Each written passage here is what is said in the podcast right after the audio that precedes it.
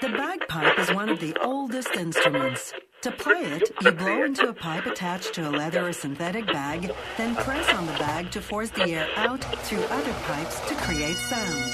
The Big Rab Show podcast is very kindly sponsored by G1.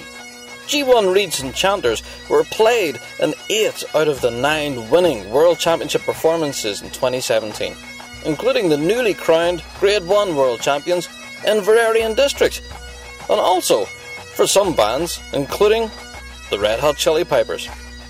So many thanks to the guys at G1 for keeping the lights on here at the Big Rab Show podcast. Hello there. Welcome along to another Big Rab Show podcast. How are you? Hope you are all keeping well out there in podcast land.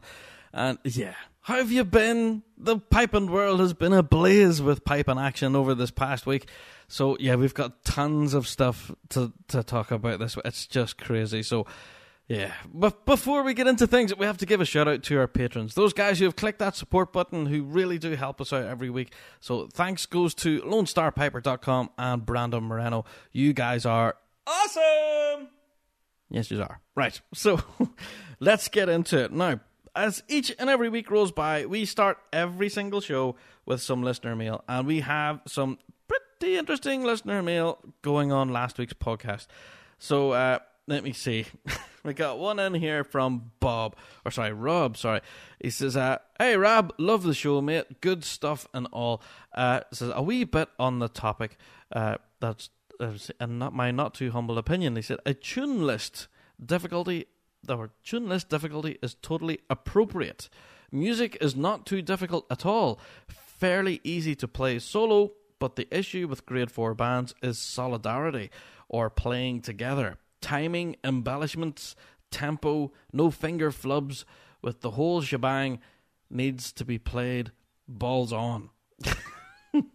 to quote him on his email here, I said, and like I said, that's in his humble opinion. Keep up the good show, mate. No bother, Rob. Thank you.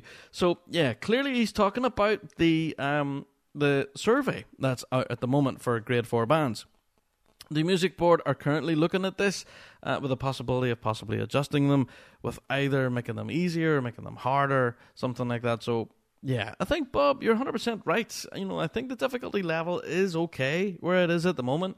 Um, but yeah, it's just playing it correctly, I think, is the hard part to do. So, there you go. Anyway, we've got quite a long email here in from JD Ingram. What about you, JD?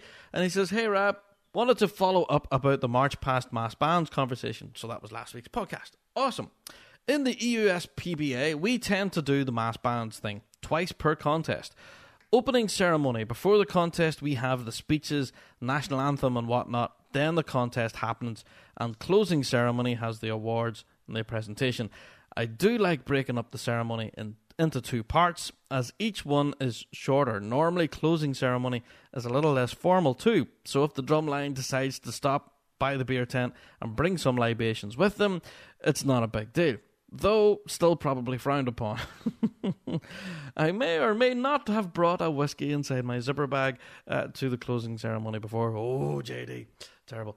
Uh, so you mentioned the logistical nightmare of lining everyone up into a single band and playing together. Yeah, I honestly still think that would be really difficult. So anyway, he goes on to explain. Uh, we have a set mass band tunes and drum scores similar to the prescribed tune list from RSPBA. Oh. Okay, well, here, I'll put my hands up. I honestly didn't know that. So you have like similar tunes from the prescribed tunes that we have here. All right, so everyone learns off the same book. Okay, that cuts out a lot of the doubt. So um, let me see, and everyone is expected to know it and play it. Perfect. So drum majors do their best to line up bands next to bands in similar strength, so they don't have a grade one next to a four B. Yeah, that's what I was thinking. You know, do the bands actually line up in order of grades, things like that? So yeah. So also, if there are more than ten to fifteen bands, they split into waves. The most I've seen is three waves. Whew. That's a big competition, uh, which is commonplace at the Stone Mountain Scottish Games in Atlanta. So yeah, Stone Mountain Games. I have heard how big that is. So three waves of mass bands. I can I can understand that. So he said the logistics are mostly handled by drum majors and pipe majors who form the front of the band. The bass drummers who then lead the drum section. Everyone else just kind of falls in where they fit. This keeps the trouble to a minimum, probably no more than trying to line up different sized bands on a grid like at the UK majors. Yes, that's a very good point, JD. You know, it probably does take the same kind of time collectively. Um, so let me see. I would like to see more UK majors try the mass band thing. It really does keep the ceremony shorter for those of us watching or for those of us playing, and it would be awesome to see a wave of mass bands made entirely of Grade 1 bands, something North America could probably never do. Just my two cents, Rab. Great show. Shout out for the Charleston Pipe Band from South Carolina. So there you go, Charleston Pipe Band. Yeah. Awesome. Do you know what? The mass band idea, you know, isn't lost on me. I honestly do think that it would be pretty cool. You know, I do know we have tried it a few times here uh, in the UK, and it has worked to a degree, and also mm, in some cases it hasn't, because you do end up with. Uh, I'm just having a real extreme example here, but you have a field marshal next to uh, Gransha or something. You know, I don't know. It hasn't happened, but I'm just saying. You know, that could be an example of some possibility of it maybe going a bit Pete Tong. But you know, with having the whole prescribed tune list and stuff, mass band sets, hmm, I thought that's quite a good idea. Definitely. So yeah, I will look more into this mass band idea. I think it is certainly a way forward. So Anyway, away from listener mail, thank you to everyone, I have to say, who emailed us in. There were quite a lot of emails on last week's topic, so thank you very much. And also, I have to say, emails are still coming in about Paisley. Can you believe it? Here we are. We're now in June, and people are still talking about what happened in Paisley. Now, I know I've danced on the landmine enough, enough already, but people keep telling me to talk about judging. now, I don't know if this is people with tinfoil hats on and they all love talking about conspiracy theories, but it, clearly it's a topic that you guys in the piping world want to talk about. So, I'm going to put it out there. All right? If you really want to see me tap dancing on the landmine, then get in touch with me. Email me in. Let me know your opinion on judging. Now, I don't quite know how to talk about this topic without getting my tinfoil hat on and starting talking about all sorts of conspiracy theories because essentially I keep arguing the point we're not in that arena and we don't have the clipboard in our hand. We don't hear what that person hears. How could we possibly argue against them? But those in the piping world do seem to know better because you guys have been emailing in like crazy. I'm sitting here looking at my email box right now, and I can count. Let me see. Right, I'm doing this live. Yep, that's about 10 emails there. Yep, 10 emails, all talking about judging at Paisley. And that's only in the, the space of what, the last three days when I haven't checked them. So, yeah, all talking about judging. So I put it out there, right? You guys, the listeners of the Big Rab Show podcast, you absolute amazing people if you do want me to talk about judging and to give an opinion on what's happening and everything, then sure, I'll talk about it. All right, we will jump on that landmine instead of tap dancing on it, and we'll just see where we land. But I want to hear from you. I want you to email me in your opinions. Really want to know. Email me in bigrabshow at gmail.com. Tell me what your opinion is of judging in the RSPBA round competitions in 2018. And even if they're not RSPBA, and, uh, and if they're USPBA or WUSPBA, or even down in sunny Australia or anything like that, abroad, anything. If you have a particular opinion on judging, let me know. And then we'll bring it to a future podcast so we can talk all about this topic that everyone really seems to want to talk about. But I don't know. I don't know let's get on to it. Piping news. We've got so much to get through this week that we didn't get through on Fuse on our live show last night. Last night's show was just something else, by the way. So thank you to everyone who was texting in last night on Fuse. Just brilliant. Thank you very much, everyone. And we were all talking about Cookstown. Cookstown competition, of course, was this past weekend, the Mid Ulster Championships, and it was brilliant. It was such a well run event, I have to say, even given the threat of possible incoming thunder and lightning storms. But in fact, I actually managed to get sunburned. I get completely burnt to a crisp. It was so hot. you know, but we're still waiting on rain coming at the same time. So the venue itself is very open. There's very little in the way of shelter. So what they had to do with all the vendors and everything, they had to put them up out of the venue on an area of hard standing so they wouldn't sink if it was to rain and all of that. So you didn't have to pull them out with tractors and everything. So it was a, it was a bit higgledy piggledy, but they did do their best. And I think overall the event itself ran very well. So congratulations to the RSPBA NI. Another great competition ran there in Cookstown. However, entry does seem to be down this year from previous years. We'll get talking about that, as I'm sure you're aware. You've clicked on the title, so yeah, we'll get talking about that.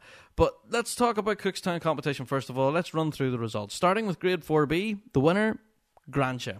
They lifted it quite convincingly as well. They lifted it with two first places in piping, plus a first in drumming. Well done, Gransha. Yeah, pretty much cleaned up there in grade 4B on the day. Looking at grade 4A, then, yeah, congratulations goes to Kildog. Go on, Kildog. Congratulations there. Top spot, again with two first places in piping, winning it quite convincingly, and with a first in ensemble, and then Cullybackey lifting the drumming. So well done to Cullybackey. Now, I actually kind of skipped over grade 4B. There was a couple of uh, honourable mentions that I wanted to talk about on this week's show. Um, Tullylagan pipe band. As I said on last week's show, they were launching a developmental pipe band. Well, this was their debut, and it was brilliant to see. It was so good to see. And there were all kids in there, you know, and real beginners who had never really lifted the pipes before and maybe lifted them six, eight months ago. And here they are in a grade four arena and competing with the rest of them. And it was fantastic to see. So I have to say, congratulations to Tullylagan on the launch of this new band. I think it's fantastic to see. Long may it continue. Hope to see the band out more often. And uh, I have to say, although they did finish last, they had a 12th in piping and a 13th in piping. But they also they managed a ninth place in drumming, which isn't bad at all for your first outing. So congratulations, guys, there at uh, Tullylagan. So well done. Also, I have to give a special mention to Mountjoy. Mountjoy Pipe Band. Now, I have this on good authority. I was chatting to quite a number of the guys. I haven't seen Mountjoy Pipe Band in the competitive scene now for years, and I've actually been thinking it was a really long time. As I got chatting to ones out of the band themselves, turns out Mountjoy Pipe Band haven't been on the competition field since 17 years ago. 17 years. I actually remember competing against Mountjoy Pipe Band. I think it was grade 3A, maybe grade 2. We were competing against Mountjoy. And um, yeah, it's so amazing to see. 17 years later, here they are. They're back.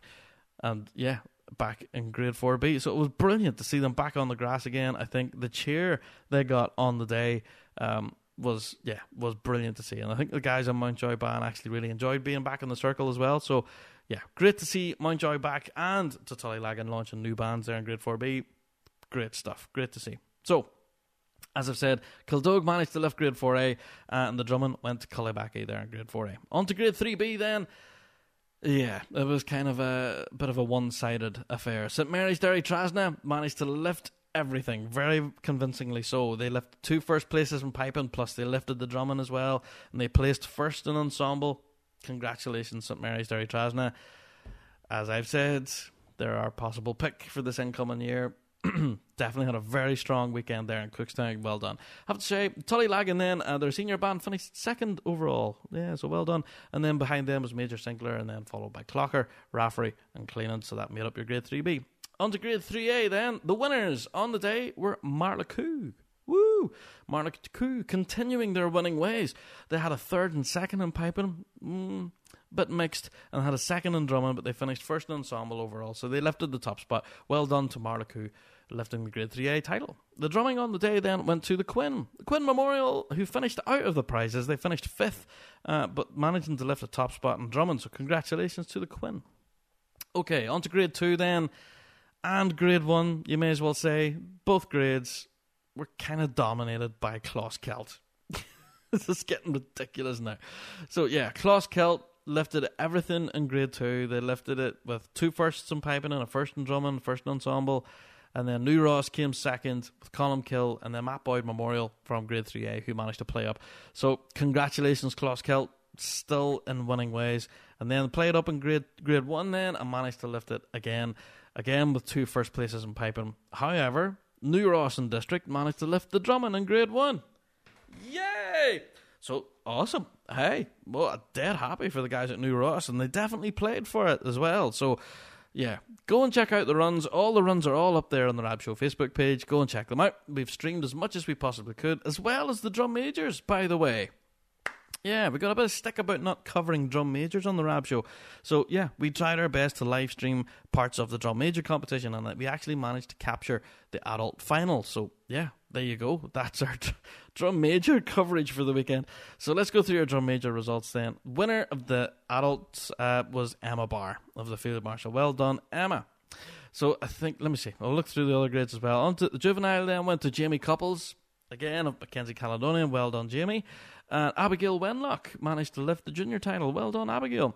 And then to the novice, then went to Lewis, uh, Louise Simonton, sorry, of Closkelts. Well done, Louise. Awesome sauce. So that was your drum major results. And again, we have another winner in the seniors. So, as I've been saying, drum majoring has proved to be pretty darn interesting this year. Seems to be a new winner every single week, and it's making the drum major uh, predictions for our world championship. That's just proven pretty dang difficult, to be honest. So, hey, not to take it away from Emma. Emma seemed to really deserve it. So, congratulations, Emma Barr. Um, but yeah, where are we going to be at next week?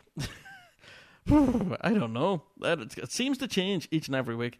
So, yeah, I for one, I'm going to be continuing to watch the drum major competition with big interest, and you should too, by the way. Okay, let's fly on.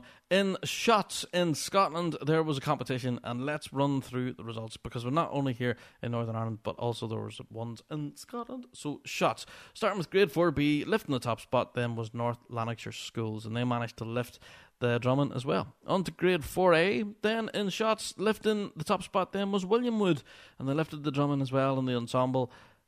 All they lifted everything because they were the only Grade Four A band there. Mm, we'll get talking about that later as well. Uh, juvenile grade then. Um, the North Lanarkshire schools managed to lift the juvenile plus the novice B.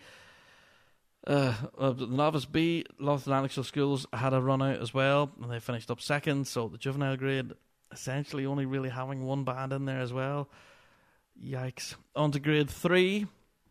Then we had uh, three Grade 3A bands on the day. We had the Highlanders Four Scots, who managed to finish top spot, and the drumming then went to Uddingston Strathclyde, who finished up second. Third then was Coalburn IOR, followed closely behind by William Wood and Mullingrave.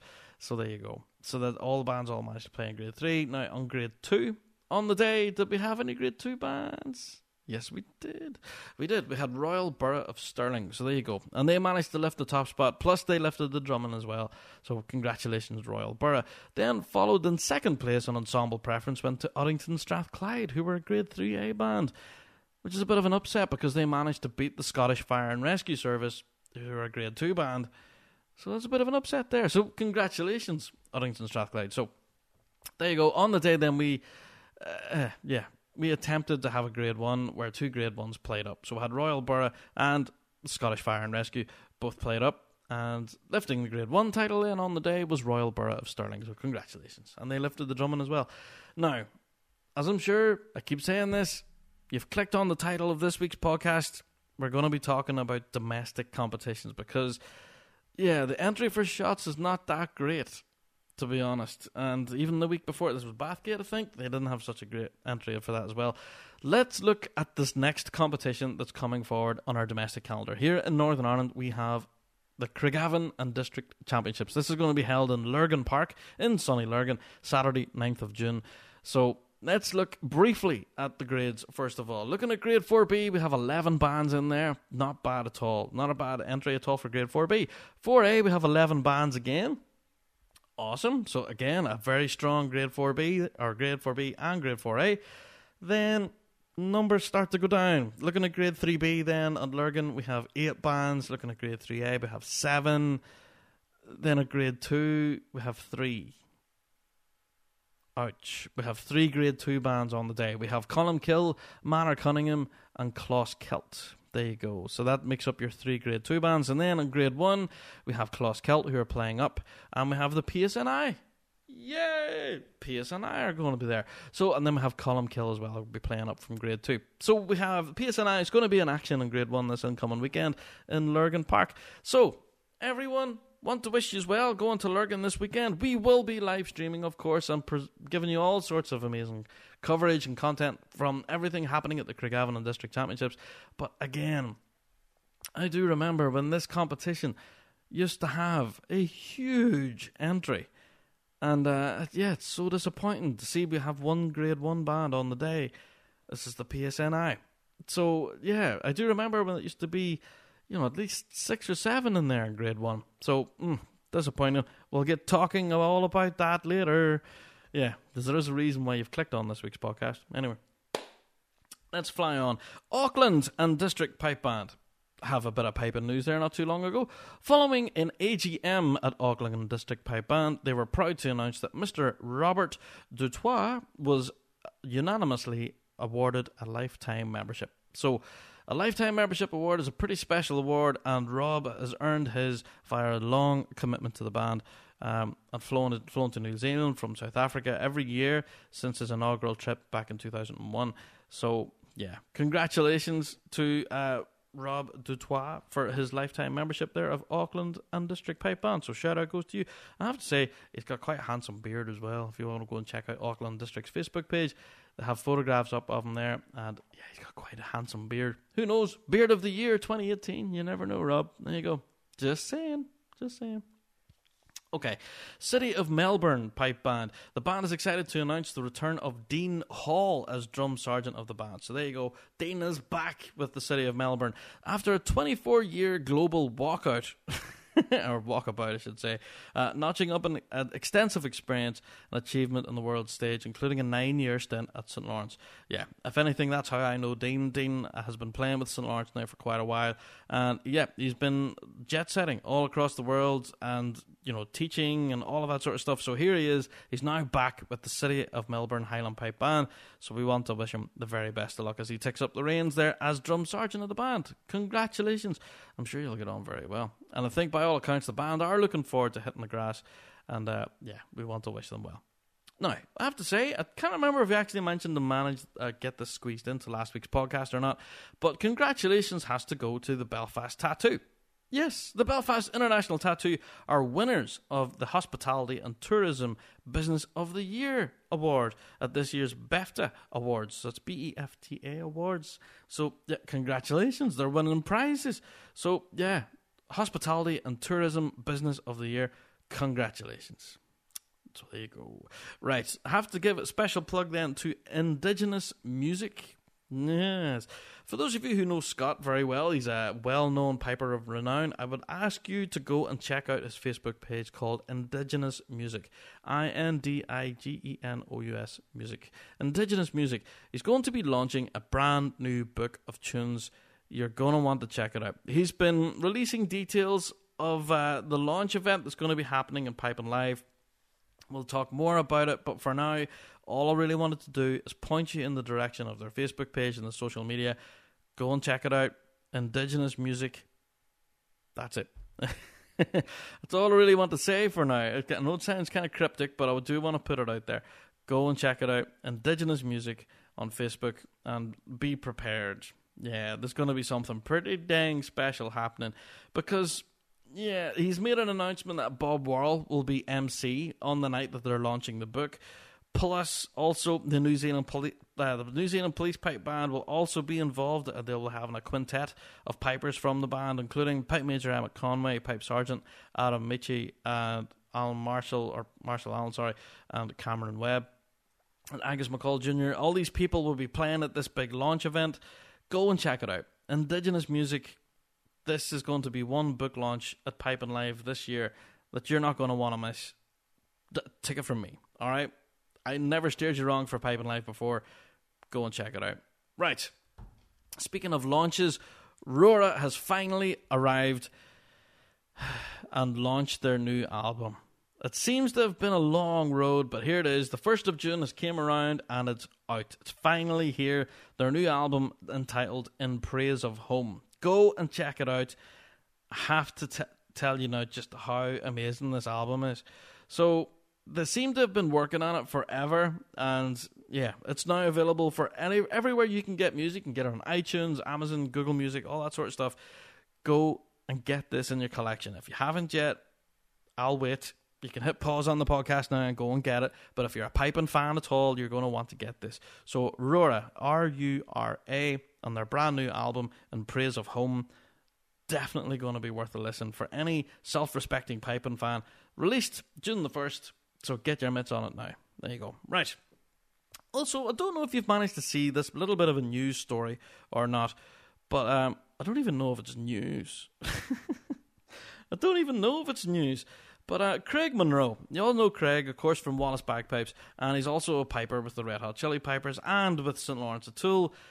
He was proving to be a bit resourceful over the course of the weekend there. As we were in Cookstown, baking under the sunshine, uh, yeah, apparently his son Reese was uh, c- celebrating his third birthday party, and they were trying to blow up like a bit of a paddling pool in the back garden, but they didn't have a pump for it. So what do you do? This paddling pool was huge, and uh, how else do you pump up a paddling pool? But hey, you can use a set of bagpipes. I'm not kidding. Craig managed to use a set of bagpipes and turned them into a makeshift pump. And he managed to pump up an entire paddling pool using a set of pipes. Now, Craig, I know listens to the podcast, so I have to say, shout out to you, Craig. You are a legend. And there's photographs, even video footage, I think, of this happening of Craig sitting with the bagpipes under his arm, blowing into it, but they don't have any uh, drones in there, no chanter. He just has one single pipe, uh, you know, going in from the pipes into the paddling pool. And yeah, fair play to him. Blowing up an entire paddling pool using a set of bagpipes. It's something to behold. Go and check it out. So, just when you think bagpipes are totally useless, you can blow up a paddling pool with them, apparently. Yeah. Now, one band that I have been talking about, Assynt. People have been asking me, how do you spell this? How do you check them out? Because I was mentioning about they're going to be hitting the stage of the Afterworld Shindig. yeah, these guys are just awesome. They're on my phone all the time. Their new album's just about to drop, and oh man, I cannot wait. Assynt, A S S Y N T, is how you spell it. Go and check it out now. They're available on Facebook, on Twitter, all the usual haunts and stuff where you expect to see bands. Go and check them out. Bandcamp and blah blah blah. You can go and get them. Assynt, A S S Y N T. Yep, has ass in the title. So, Assynt, go and check them out. These guys are pretty amazing, and if you haven't listened to them yet, you're in for a treat. So yeah, you, once you get listened to even one or two tracks off their album that's about to drop, you're gonna know what you're gonna be in for when it comes to the Afterworld Shindig. And people have already bought tickets for this off the back of what we said on last week's podcast. So thank you everyone, and we really, really. have to say that we will not steer you wrong. We haven't steered you wrong before. This will be one heck of a gig to get to. So if you haven't got your tickets for the Afterworld Shindig yet, go along to pipinglive.co.uk Get your tickets for it now. Don't be disappointed. This will be one afterworlds party you will not want to miss. Okay. Inverary and District Pipe Band have announced a bit of a sponsorship deal. Now, this is interesting. Uh, the band have recently announced a sponsorship deal with Loch Fyne Whiskies. Now, they're from Inverary Town themselves as well. So, uh, in a statement, they say the band is pleased to announce their sponsorship deal with Loch Fyne Whiskies from Inverary. Um, we will also support the whiskey shop during some of their events this year. Make sure to if you pop into the shop and ask for the special limited Loch Fyne whiskey, which commemorates our 2017 World Pipe Band Championship win. Now, that sounds like something altogether way too awesome to pass up. So, if you go to lochfynewhiskies.com, that's L O C H F Y N E whiskies.com, I, I think you can go on there and get yourself a bottle of this stuff. So, yeah, if you're a connoisseur or a whiskey drinker at all, like myself, I do, I do like a wee tipple every now and again, go along Loch Fyne Whiskies from Inverary, and they've released like a bit of a limited edition whiskey to commemorate the 2017 World Championship win by Inverary. Definitely going to be worth a wee sup. I think. Yeah, there you go. So, congratulations on your new sponsorship in Inverary. And uh, yeah, I can't wait to taste this stuff actually. So, there you go. Right. Now, modern piping. Lincoln Hilton's uh, release that he's been putting out now for best part of a year is celebrating a year anniversary. Over 140 tunes later, it's Modern Piping's one year anniversary. So, for those of you who have been to mdpiping.com and subscribed, you guys have received over 140 Modern Piping tunes composed by some of the best in the business, such as Lincoln Hilton, Chris Armstrong, Lorne MacDougall, um, yeah, Ross Ainslie, Xavier Boderiou, people like that who are all involved in producing some of this amazing content for Modern Piping definitely going to be worth a look if you haven't yet subscribed. So, congratulations to Modern Piping, who now have released Volume 7. Uh, and in Volume 7, you are in for a treat with over 21 piping tunes, including a jazz piece, a Spanish style suite, and an arrangement of a Breton dance, uh, which I can't even begin to pronounce, but it was played by Lincoln at the Lorient Festival last year. So, if you are interested, go to mdpiping.com and go and check it out. I think they you can go and look at their back catalogue, I think, uh, once you sign up and everything. So it's definitely worth a look. Congratulations on one year on. So that's it for the piping news. Yeah. And the whole reason you guys clicked on this podcast to begin with, we're going to get talking about our domestic season. And I think I'm going to need a big cup of tea for this. Because, yeah, those of you who've been following us on our social media, you will have seen the post that we have put up on our Rab Show Facebook page. Uh, we're going to get into it. But before we do that, I have to give a little bit of a plug for those guys who are wanting merchandise. A lot of people were speaking to me at Cookstown competition there recently and saying, Here, here, how can we get one of them t shirts? And uh, it's quite a number of people actually walking about wearing Rab Show shirts and stuff, so that's kind of cool. So thank you to everyone who's bought some Rab Show merch, uh, t-shirts, even polos, uh, the new embroidered polo shirts that are available, or even hoodies for that matter and stuff. Yeah, you can go along thebigrabshow.com. Just look at the shop icon, and yeah, you can go and pick yourself up some Rab Show merch. And yeah, all of our sizings are all up there. If you do have a, speci- a specific size that's not listed and you would like a special order, maybe a different color or something, just message us at the Rab Show page and we'll do our best to hook you up and try and get you sorted with some Rab Show merch. So go along, check us out on the rabshow.com, go to our shop icon and get yourself some Rab Show merch because it really does help towards everything that we do. It helps for travel costs, admission fees, uh, just everything.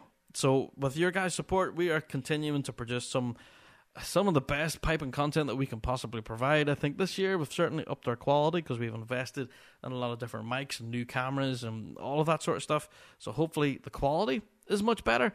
So that is all through your guys' help. So yeah, with each bit of merch that is sold, it gets reinvested back into the show again and helps us do what we do.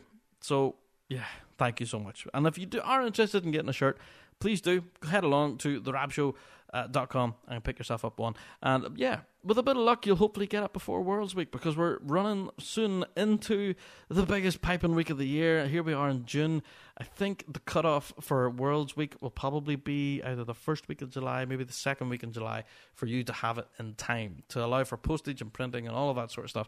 So if you are thinking of getting yourself some Rab Show merch for the Worlds, get it in early rather than later. So yeah, definitely get your mitts on it. There you go. That's a shameless plug. Right. Time for me to grab myself a big cup of tea and I might even get myself a beer or something. This is going to be a long one. It's time for the topic of the week.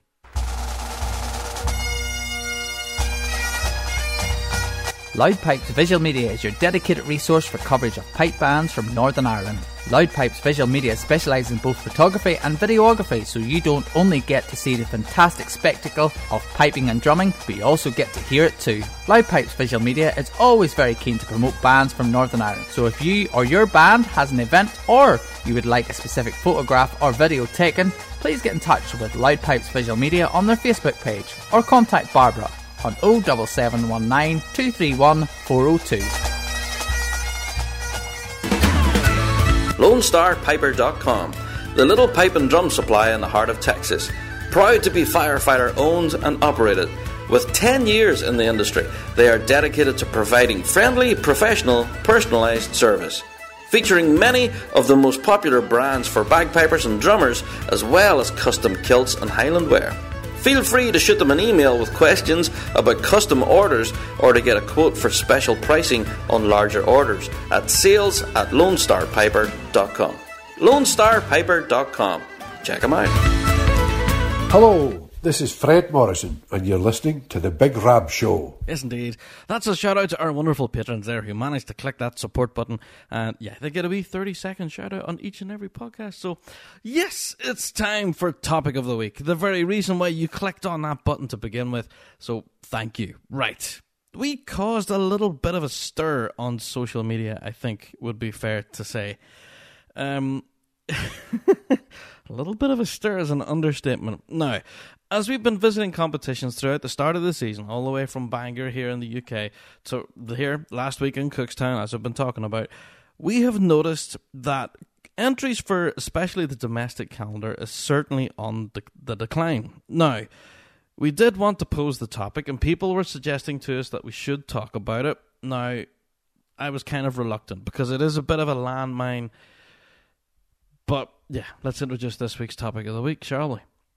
Of course, I'm talking about the domestic calendar. The little small competitions that aren't big major championships, but are still relatively important, in my opinion, uh, to the piping world. So I did ask the question. So, what we put up on our Facebook page on the Big Rab Show and what caused such a massive stir in the piping world was this the question.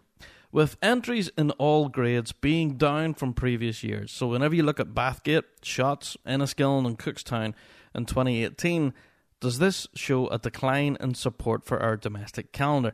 With bands concentrating more and more on the major championships, does our domestic competitions still have a place in our season? Love to know your thoughts. Comment below. Well, whenever I ask people to comment below, you guys did in your hundreds. We have loads of commentary on this. So a lot of people have some very strong opinions. So let's get to it what's the question essentially that we're asking here? Well, whenever you look at our major championships, whenever it comes to Paisley or, of course, the big one there in Glasgow or Forres even as well, all of these competitions, the big major championships, are the ones that never seem to have a problem drawing an entry.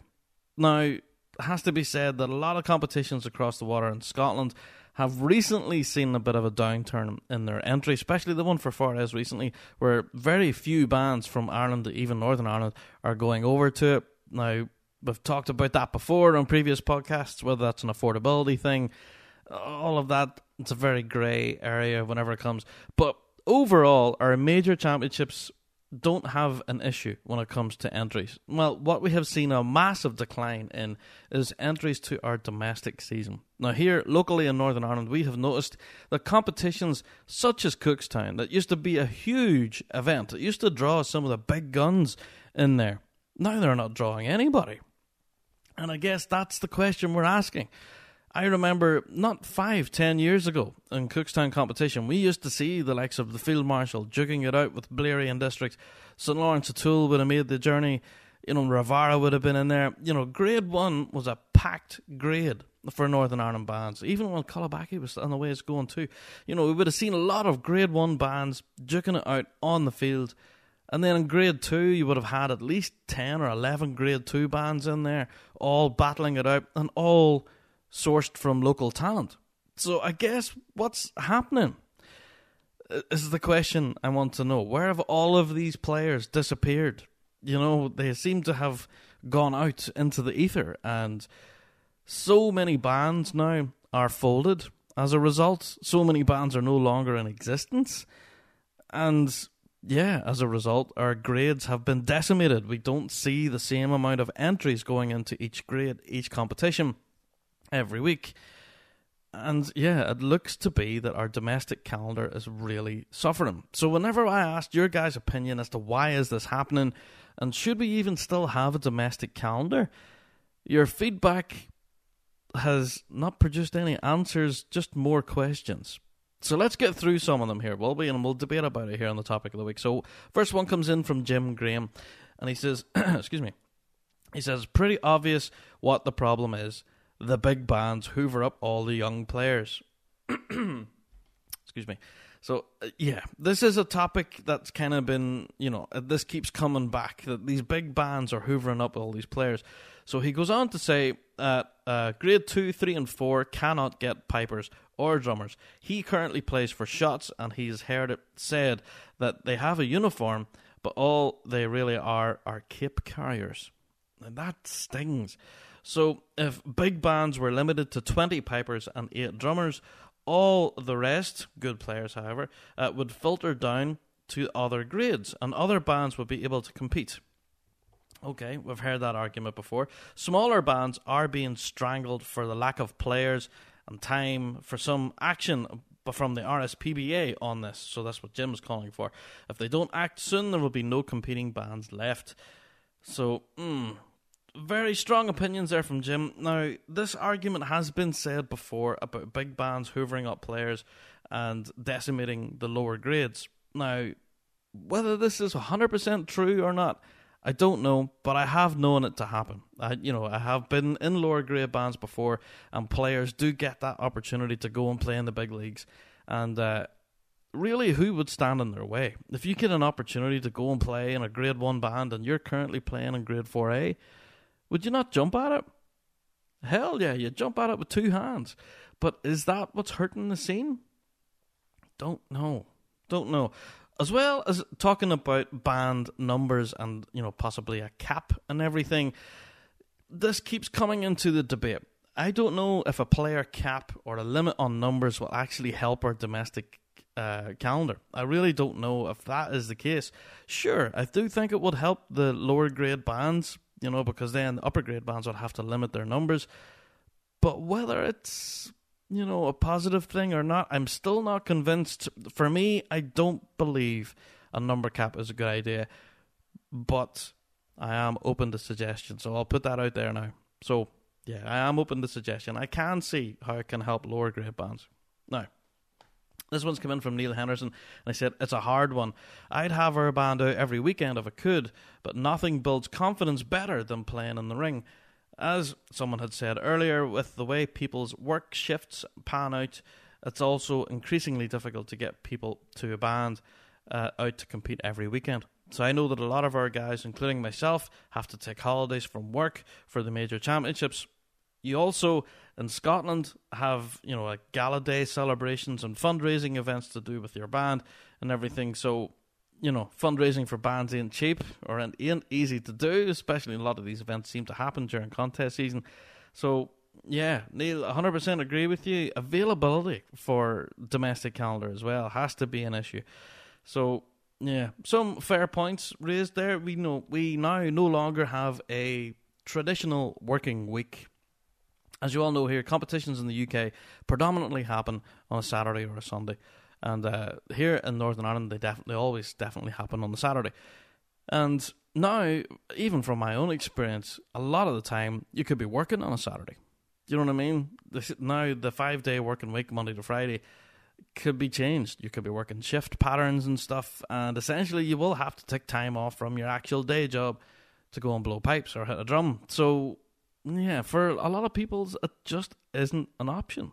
You know what I mean? Here's another one here from Stuart Patterson. He says, I think there's a few reasons for it. In Scotland, there's too many contests each weekend as we have four local branches. Some venues are absolutely terrible. Bands are struggling to get players to turn out for every contest, and it's glaringly obvious that players' priorities have changed over the years, sadly. Finally, the lack of Grade 1 and Grade 2 bands turning out for minors in Scotland has also helped kill some of the contests. Minors are an are absolutely an essential part of the calendar, as in my eyes, we cannot play in front of judges often enough. Don't know what the answer is, but it's a great question. Thanks, Stuart. And that's one point I want to put to it. In the favour of the minor calendar, as much as we're saying, you know, that there is a negative thing you know, having so many competitions in the year and trying to get people out to these competitions is proving really difficult. You know, it also provides experience, you know, especially in the beginner levels, whenever you've just lifted the pipes for the first time and you're playing in grade 4B and you might not be that well experienced in playing in front of a judge with a clipboard.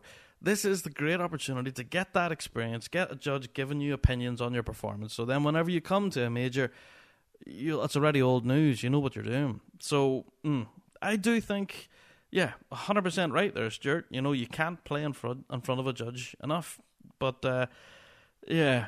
I do understand that there is simply so many competitions to get to now. And even now, especially here in the UK, where we used to get like a bit of a mid season break, that's not happening this year. We don't get a mid season break.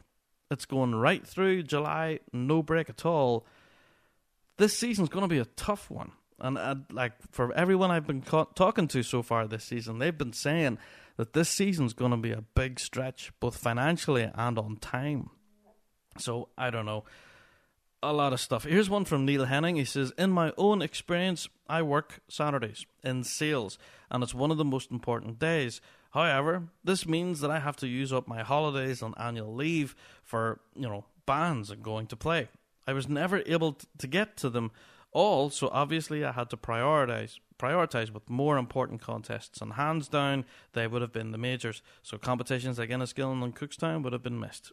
Leading drummers and pipe majors have always supported this, although maybe this idea is different for whenever you come to the top grades.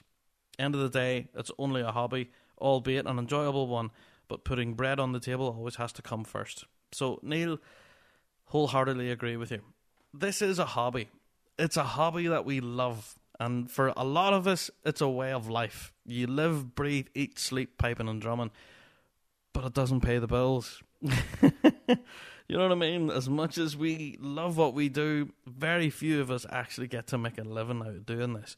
So, yeah, you know, if you had an opportunity to pay your mortgage that month or an opportunity to go and play in Forres that week, mm, do you know what I mean? It's a difficult choice. So, yeah, that's a, a fair point there, Neil. Uh, Stephen Brown goes on and says, Do domestic competitions still have a place in our season? Yes, absolutely. Do we need to have as many? No, we don't. Uh, interesting. Yeah. So uh, they need to get their heads together and work out how to get the bands back on the grass and the spectators around the circle. No grade 1 bands, two weeks in a row, says it all, with the lower grade bands starting to take the same approach. Stephen, I have to say I agree. So whenever you looked at Enniskillen, we had no grade one bands. Whenever you looked at Cookstown as well, you had no grade one bands. Everyone in grade two who wanted to had the opportunity then to play up. Now, someone had put it forward saying that if there aren't any grade one bands on the field, then there shouldn't be a grade one instead of having this having this open grade. Now, I don't know. I don't honestly know because it, it does happen down the grades as well. You know, sometimes grade three A bands have the opportunity to play up in two, and all the way through. You know, that happens in all the other grades. So it's not just an exclusive thing for grade one. Don't know. Don't know. But yeah, certainly, whenever you're looking at a draw for a competition, even for myself personally, I would make up my mind whether to attend it in person, whether there was going to be a grade one or two competition. If there was no grade one or even no grade two, you would think to yourself, is this really going to be worth you know, paying X amount of pounds in petrol and fuel, and even in some places, you know, accommodation and flights and everything. Uh, yeah, do you know what I mean? Now, I'm not taking away from the guys in grade three and grade four. Please don't take it like that. But you know, essentially, the big draw to any competition would be to see the bands that you really want to listen to, and that would be the guys who are joking you out in grade one and two. So, no, you can all shoot me down if you wish, but um. I do think the domestic calendar is too busy. Now, I had, a comment there earlier saying that there was four different branches in Scotland all running competitions at the same time. And there's Stephen were saying that we have a domestic calendar here in Northern Ireland, saying that we have a competition every weekend, and it's too much. I'd be inclined to agree. Our domestic calendar is relentless. I think the things with our major championships is that they're very well spaced out. There's at least, you know, two, maybe three weeks in between each major, and that gives everybody a bit of breathing space. That gives you an opportunity to spend some time with the wife and kids, you know what I mean? Take care of the domestics, paint the fence if you have to, redecorate the kitchen or whatever, or even go on a family holiday, you know, when the kids are off school. Um, you know, silly things like that that never really get considered. But I know Like even myself personally, I organised my wedding around the pipe band season. Now, yeah, I know a lot of people are actually laughing about that right now, but yes, I intentionally organised my wedding outside of piping season, so I wouldn't have to celebrate my actual wedding day during a competition season, or yeah, even my wedding anniversary the other side of it. So I I purposely done it uh, with much a grievance from my wife. Right enough, she did want a summer wedding, uh, you know, so you were guaranteed good weather for your f- photographs and all of that whatnot. But um, yeah, you know, I do know people that plan their entire lives around piping season. So you know, World's Week. Are you going to plan something? Absolutely not. you know, it's World's Week for crying out loud. So yeah, I do think with the domestic calendar being as busy as it is, uh, perhaps the association could look at how the domestic calendar is, you know, formed now at the moment, and it is so busy. You know, it's crammed full, and it's every weekend. And as great as that is for us piping fans, though, I have to say, it gives me a lot to talk about on the radio and here on the podcast with you guys. Uh, it can be a bit of a stretch. Do you know what I mean? Now, when I read through some of the comments here from a lot of people, a lot of ones saying, you know, that it's all to do with work, shift patterns, stuff like that. Yeah, and here's another one here from Rodney Topping. Rodney, he says, I think there are a number of significant factors which we all have had an impact in their own way and bring us to the point where we are now. Number one is cost. Not just of travel and participation, but for many individuals giving up a day's pay or holidays to be able to attend. Now, that's exactly what we've been saying the whole time. So, number two, right now in the UK, it's actually exam time. Kids here in Northern Ireland specifically are sitting their exams for GCSEs and A levels and all of that sort of stuff, and they're looking for qualifications. You know what I mean? So, at the minute, they're busy studying and sitting exams. It's a stressful time, but here we are it's now the start of June, and we're smack bang in the middle of the piping season. So, mm, I don't know. Difficult, difficult. Also, a lack or unable to commit, not just to the summer months, but to practices in general. A lot of bands I know religiously practice three nights a week. Now, for me, three nights a week is too much, and I can see where you're coming from here, Rodney. Three bands, three nights a week, and then a competition every Saturday. That's a lot of time you know, to dedicate to your instrument, dedicate to your band. You know, when do you get downtime? You know, crazy stuff. Also, uh, diverse nature of the big bands with players from all over the world. They can't travel every week, and it is the Grade One bands that ultimately draw the larger crowd. Um, these are only a few of the reasons. Thanks. That's from Rodney. So, yeah, that's one thing I do suppose we should talk about. The bigger bands. As much as we're saying that the big bands hurt the smaller bands, they also fly in players from around the world. And that's been a possible suggestion for topic of the week now for quite some time. We will talk about it, flying in players. But a lot of these bands can't compete because a lot of their membership are actually international. Now, yeah, I can suppose here locally in Northern Ireland we can look towards the Field Marshal. A lot of their players are international. They fly in from all around the world to come and play with the FM. Now, I do know that a lot of these guys who are international, they come and stay and actually live in Northern Ireland all the way through the piping season. So they come here, they get a place to stay, and you know they hang out here in Northern Ireland all the way through the piping season. So traveling is not much of an issue for them. So if the FM wanted to, I'm sure they could go and play in Cookstown, or they could go and play this incoming weekend in Lurgan. You know, they they could do it, but they choose not to. And I guess that's the question: why? Why are bands choosing not to go to these competitions? Then I suppose it does come down to the regular domestics. People have to make a living, you know. a lot of people don't work nine to five, Monday to Friday, and you know you make money when you can. So when your day job calls you on a Saturday, but you go, oh, I have to go and play with Field Marshal, what do you do? Do you blow off your day job and say, Nah, stuff you, boss, I'm away, and then your mortgage don't get paid? So uh, don't know as much as people are saying that the big bands are sucking up players, I think that's another debate. I think that's away from the competition debate. That's mm, that's a different topic whenever you're talking about bands folding and stuff like that. You know what I mean? As much as big bands seem to be getting bigger, also the smaller bands seem to be folding quicker as well. I have to say. So whether they're one and the same, I don't know. I don't know. But yeah, it seems to be what you guys are talking about. So yeah, here's Gareth Ingram. He says higher grade bands getting bigger and bigger, lower grade bands suffer, so putting some of them off the road. So now, a lot of people saying big bands are getting too big, wee bands are getting too small and heading off the road. Something needs to be done about player numbers. Right. Player numbers is another conversation, I suppose, but it is kind of intertwined with what we're doing in our domestic season basically we have a domestic calendar that runs all year and that gets squeezed in between when the majors happen. Now, does it work every year? It seems to work every year, but we have noticed a big decline. And that's what we're talking about.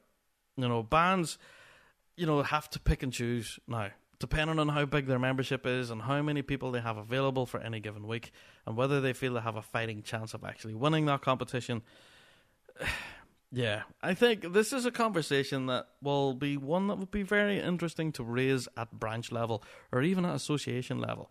What do they think of our domestic calendar? Now, I'm very aware a lot of these domestic competitions have been running for decades, especially, well, I think even recently their Cookstown competition over the weekend there has been running since the 40s, maybe even before then. You know, like some of these competitions have a long pedigree of, you know, just being such history behind them.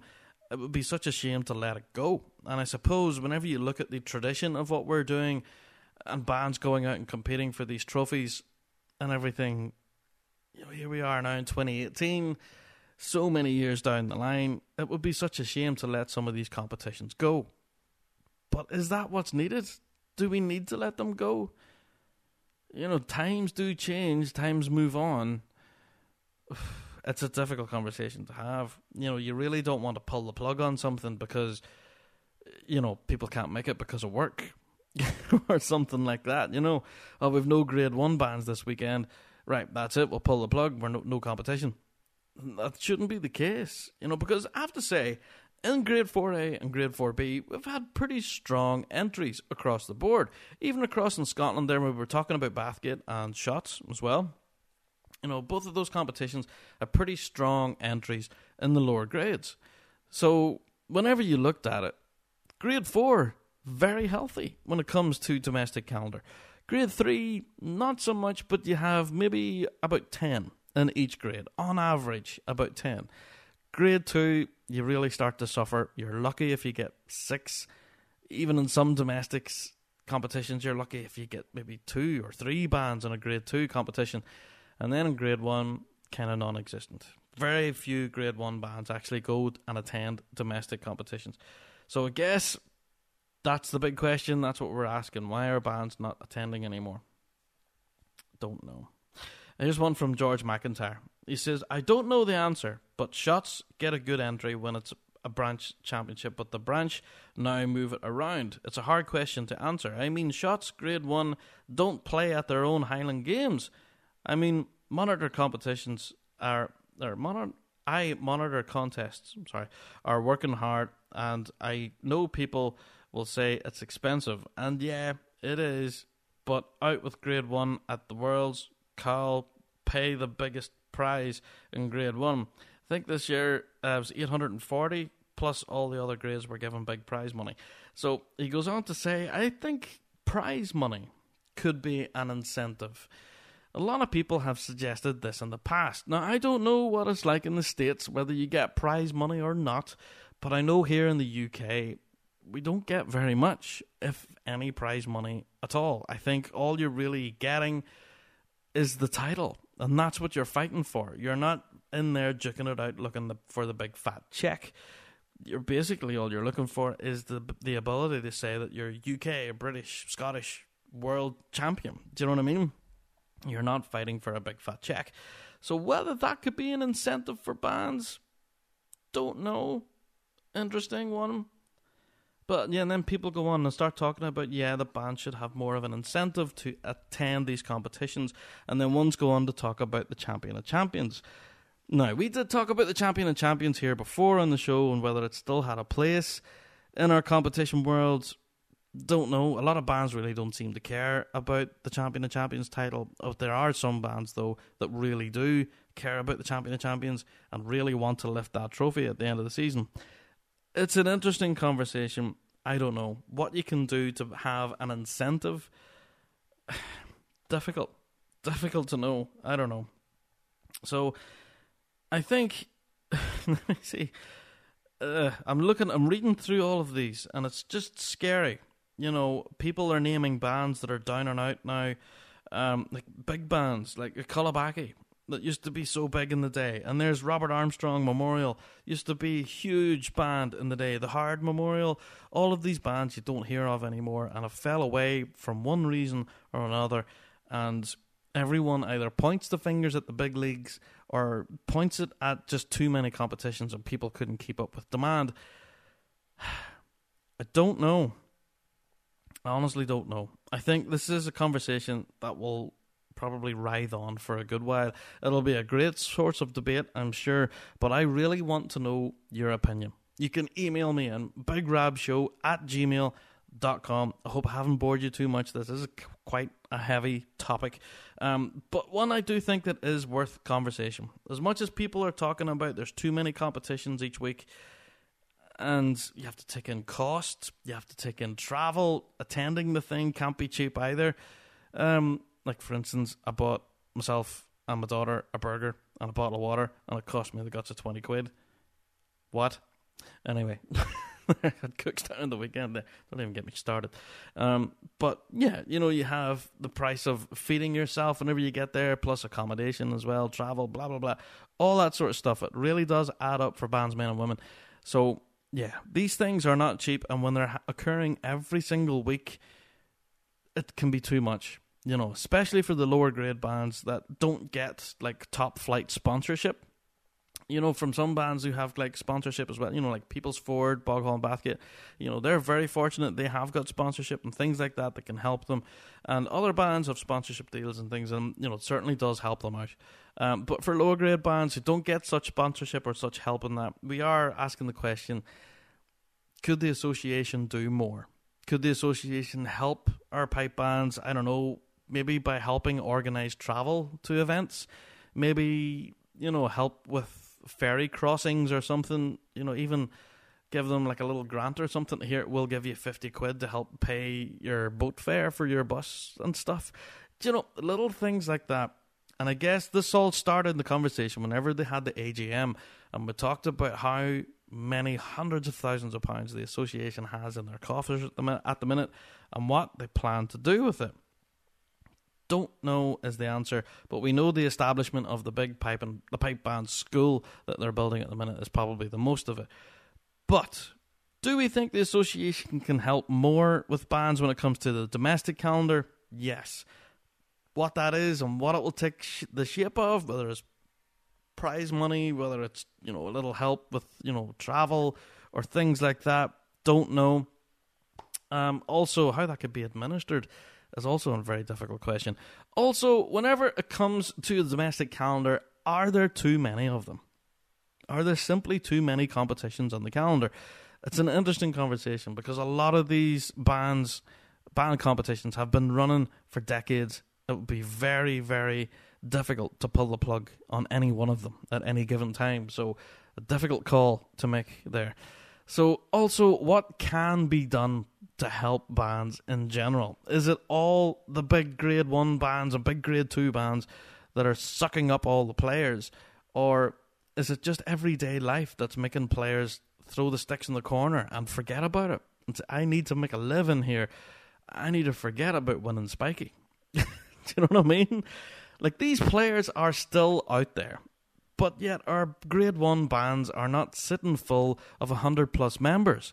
So these players they're out there somewhere. Do you know what I mean? So, yeah, as much as the argument about the player cap is an argument about helping lower grade bands, I don't know. I'm still not convinced. The player cap thing, I'm sure, will be an argument we'll be having on the show here for quite a while, and we'll probably revisit it again as the season concludes. But uh, I do remember the days when Grade 1 bands used to walk in with nine pipers and with five drummers and used to win the thing. So I'll put that out there. I wonder if it would happen nowadays. Do you know, if a Grade 1 band walked in with nine pipers and five drummers, would they still win? Or is it all a numbers game now?